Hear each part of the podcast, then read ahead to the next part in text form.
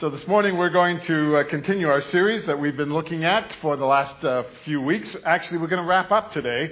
Uh, and uh, next Sunday, of course, is uh, Sunday before Christmas, and we're going to be looking at Christmas passage in our in our talk together next week. So um, we're going to be wrapping up our "How Shall We Then Live" um, here this morning.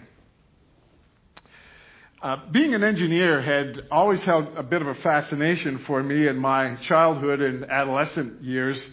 As a boy, I, I first dreamed about being a locomotive uh, engineer. We lived close to the main CN uh, rail line, and as I watched these great diesel powered machines rumble by on the, uh, the rails on their way to some distant destination, I imagined being at the controls watching the countryside whiz by me, the wind blowing in my face as I made my way to some exciting location away from home. Uh, my grade six teacher put a serious dent in my imagination, however, when he informed me that trains have schedules to keep and that I just couldn't go merrily along on my, at my own speed. Then, as I entered high school, my interest shifted toward a, a, little more conventional form of engineering, and I began to explore the field of civil engineering. I imagined creating great structures and planning uh, welcoming communities, linking disconnected regions with road and bridge networks, all of this, of course, environmentally friendly. Then I was hit with a shot of reality when I barely passed one of the core courses for entrance into a university engineering program. My ability to grasp some of the basic concepts of connecting materials in order to realize productive outcomes rocked my world. About that time, my imaginations began to shift as God brought into my life people, circumstances, and the power of His Word, and I began to um, uh, began thinking more seriously about the me that God imagined. To come to the belief that God actually has given a great deal of thought on how we live our lives is critical to living fully and freely. For the past several weeks, we have been exploring what life from God's perspective looks like. This may be a good time to repeat the scripture text that has directed us in our exploration. Again, 2 Peter chapter 1, I'm going to read verses 3 to 6.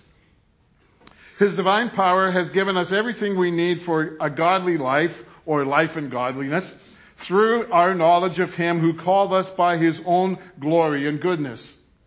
Through these, he has given us his very great and precious promises, so that through them you may participate in the divine nature and escape the corruption in the world caused by evil desires.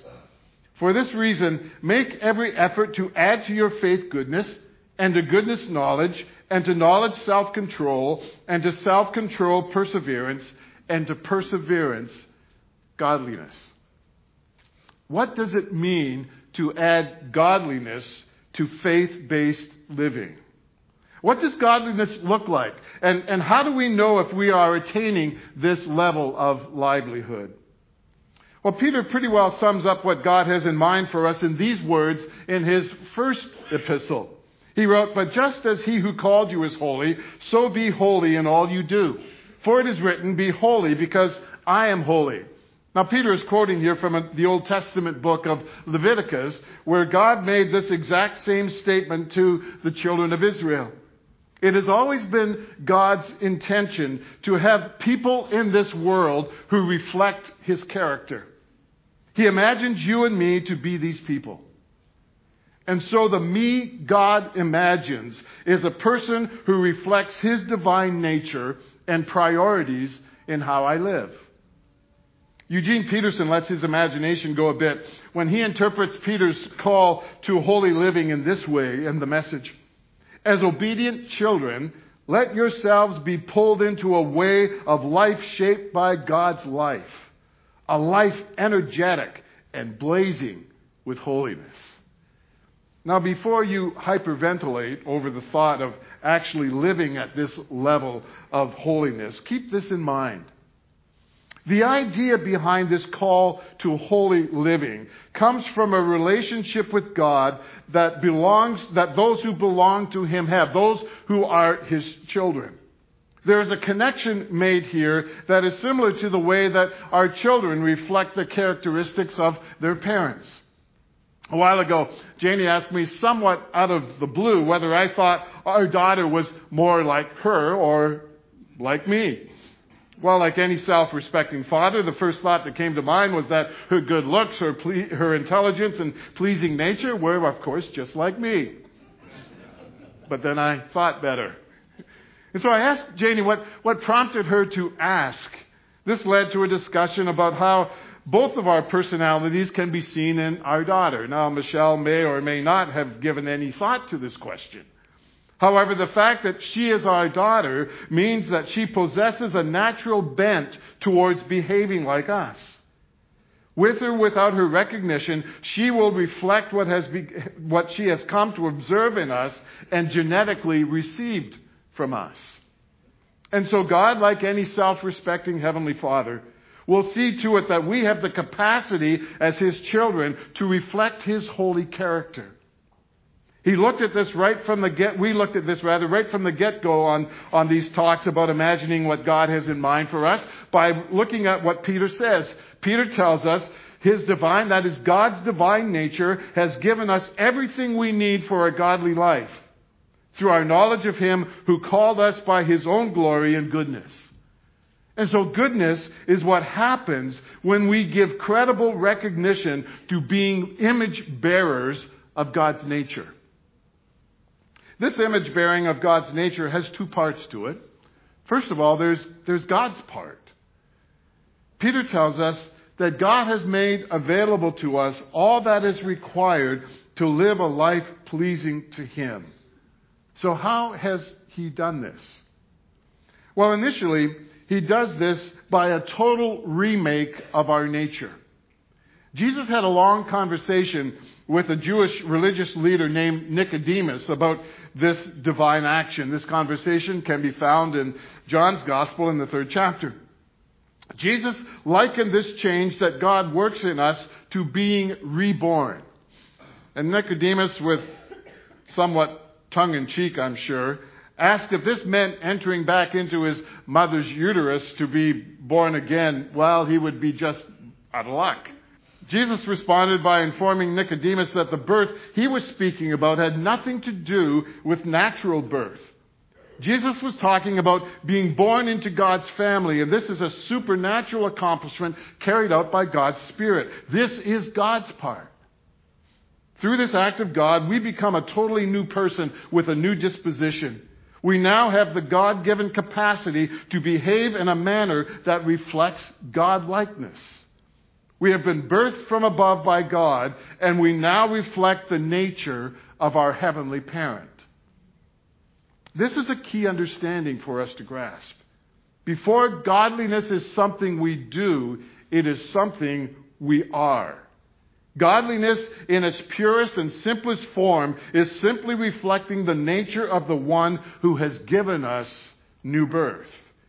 It is embracing the change that has happened to us and going with it in all of our life situations. This radical change that happens to us when we submit to God's call upon our lives and surrender ourselves to His keeping has been called a conversion experience. Now, the work of conversion and the corresponding word convert have all but been dropped from church talk these days. But conversion is a good way of describing what takes place when God transforms us into a child of His.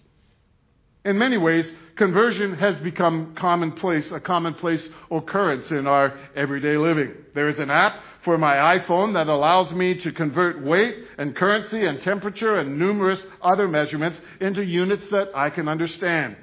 When I am driving in the U.S., it tells me exactly what speed I should be traveling in kilometers per hour when the world around me is traveling in miles per hour. Now, whether I pay attention to that is quite another matter. But conversion helps us function in a knowledgeable and safe manner when dealing in a realm of unfamiliarity. The fact of the matter is that what God has in mind for us is so far beyond our capacity to grasp that we need a conversion to happen within us so that we can proceed knowledgeably in God ordered space. Now, whether we as converts pay attention or not is another matter, which brings me to a consideration of our part in the pursuit of godliness.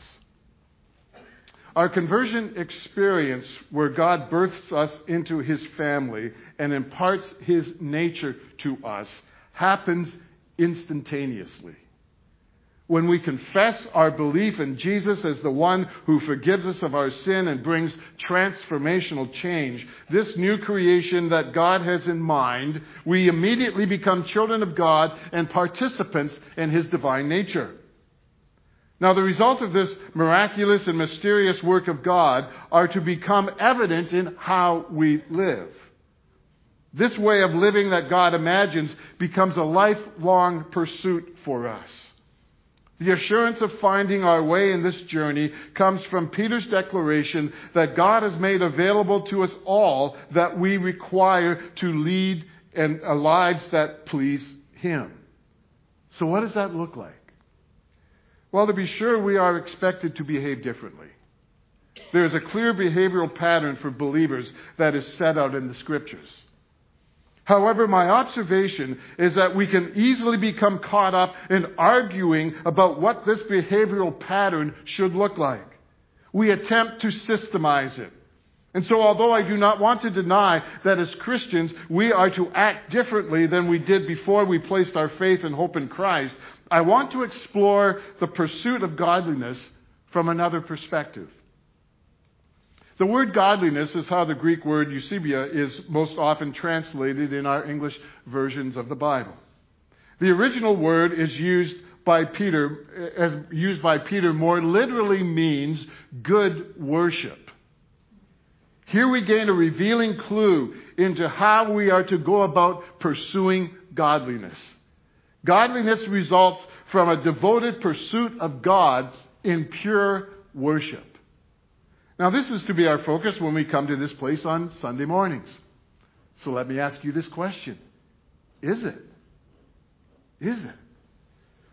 Or are you, are you conscious, are you most conscious of engaging with God in an act of unadulterated reverence and the possibility of being changed by delighting in His presence? Or do you come distracted by unmet expectations or preferences? Let me put before us the holy expectation of encountering God in this place and the preferred experience of being changed by Him. Now, having said that, good worship is not limited to what happens for an hour or so on Sunday mornings in what we have called the worship service. When we think about good worship, we must consider how we interact with God on the other 167 hours of the week. Worship of God is not a once a week event, it is a lifestyle. Godliness resulting from good worship comes when our whole personality is completely set upon God, His kingdom values, His purposes, His character. It is a God centeredness that shapes us from the inside out. When this happens, then what Peterson imagines in his attempt to capture the apostles' intent becomes reality for us. As obedient children, let yourselves be pulled into a way of life shaped by God's life. A life energetic and blazing with holiness. The goal in godliness is to get to the place where we simply allow the nature of our Heavenly Father to show up in us. Well, in case you are still having difficulty in figuring out more exactly what that is like, an example of godliness at its best may be helpful. And so I'd like to explore that with you. The Apostle Paul, in speaking about godliness, used the same word that Peter used ten times in what are typically referred to as his pastoral letters epistles that he wrote to two young pastors that he was especially mentoring, Timothy and Titus. In his letter to Timothy, in a section where he described the qualifications for church leaders, he included this statement Beyond all question, the mystery from which true godliness springs is great. Now, after making this observation, he then goes on to personify godliness with a specific reference to Jesus. And so he continues on in that same verse, beyond all question, the mystery from which true godliness springs is great. He appeared, speaking of Jesus, he appeared in the flesh, was vindicated by the Spirit, was seen by angels, was preached among the nations, was believed on in the world, was taken up in glory. When it comes to knowing what godliness looks like, we need look no further than Jesus. Paul outlines six ways in which Jesus displayed godliness that have a corresponding implication, I think, for us. And just before I launch into this, I just want to say that the next part of my talk I have actually uh, printed off. There are a few copies here if you want to receive one afterwards, so you don't have to madly write or try to take pictures of the screen uh, to get all of this. First of all, Paul says Jesus appeared in a human body. That is, he came personally to bring God's presence to us, to live among us. The godly have the endearing capacity to make God personal. They are able to connect the dots between life as we know it and God's involvement in the course of our experiences. They bring heaven down to our earthly endeavors. When you are in their presence, you just know that God is near. And then Paul says Jesus was vindicated by the Spirit. He left the defense of his righteous character to the justice and holiness of God. The godly have an enormous capacity to leave matters of being unjustly treated, falsely accused, painfully betrayed in the hands of God. They understand that in a fallen and broken world, abuse and misuse are inevitable. With purposeful resolve, they trust the Spirit of God to preserve their integrity and bring about vindication when necessary in God's time and God's place. And then, thirdly, Paul says Jesus was seen by angels. The life of Jesus was observed with holy awe by the heavenly beings who brought him God's peace and protection. The godly live with a keen sense of the heavenly realm. They know both God's angels and the dark forces of, of the evil one are watching them. And so they conduct themselves in ways that make angels cheer and demons quake. Fourthly, Jesus was preached among the nations. Jesus is good news, proclaimed intentionally throughout the world. The godly do not shy away from proclamation when it comes to living out the gospel of Christ. They know what to say when an opportunity to speak about their faith presents itself. They have schooled themselves in the practice identified by Peter in 1 Peter chapter 3 verses 15 to 16. Be ready to speak up and tell anyone who asks you why you are living the way you are, and always with the utmost courtesy. Keep a clear conscience before God so that when people throw mud at you, none of it will stick. They'll end up realizing that they're the ones who need a bath. Fifthly, Jesus was believed on in the world. Jesus brought credibility to God's eternal plan for humanity. The godly understand that they are in the world by God's design. They don't stand back and let poverty and injustice and evil prevail. They get involved in bringing about redemptive perspective to community and global crises. They give it credence to their faith by their works. And then finally, Paul says Jesus was taken up in glory. Jesus lived on earth with the end in mind the restoration of the glory of God and the completion of his redemptive work. The godly live with the hope of heaven. They are solidly grounded in their earthly existence, but know that this earth is not their final destination. They live for the day when Jesus will come and take them to be with him forever. The treasure they value the most is stored up for them in heaven. This is godliness at its best. Jesus, the author and perfecter of godly living, our hope, our help, our salvation. Well, there's one more use of the word godliness in the scripture that needs to be addressed as we wrap up here today. The Apostle Paul uses it in connection with a warning. Again, he speaks to this matter in his letter to Timothy. He tells him to be on guard against having a form of godliness but denying its power. Paul issues the warning that it is possible to put on a good show when it comes to Christian living, but reject the power that leads to godliness. And with a strong declaration, he says, Do not live like that. And so, as we conclude today, it's time for a reality check. How are you doing with adding godliness to your faith walk? What do you feel most when it comes to living a holy life? Powerless or empowered? Is Jesus merely on your lips or deeply established in the center of your life? The reality is this God has more on his mind for you than you can possibly imagine. Something in keeping with his divine nature. Sure, there may be days when you wonder just what that may look like. There are times when I think about those building and bridges and communities that never got built, but really only rarely, because I've caught sight of a greater possibility.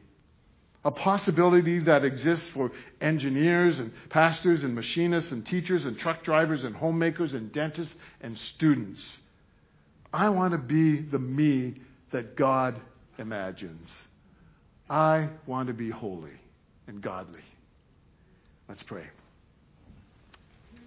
And so, Father, as we have looked at this topic this morning, it may be that there is within our hearts, within our response, that's just beyond my capacity. I just cannot live in that way. And that's exactly true.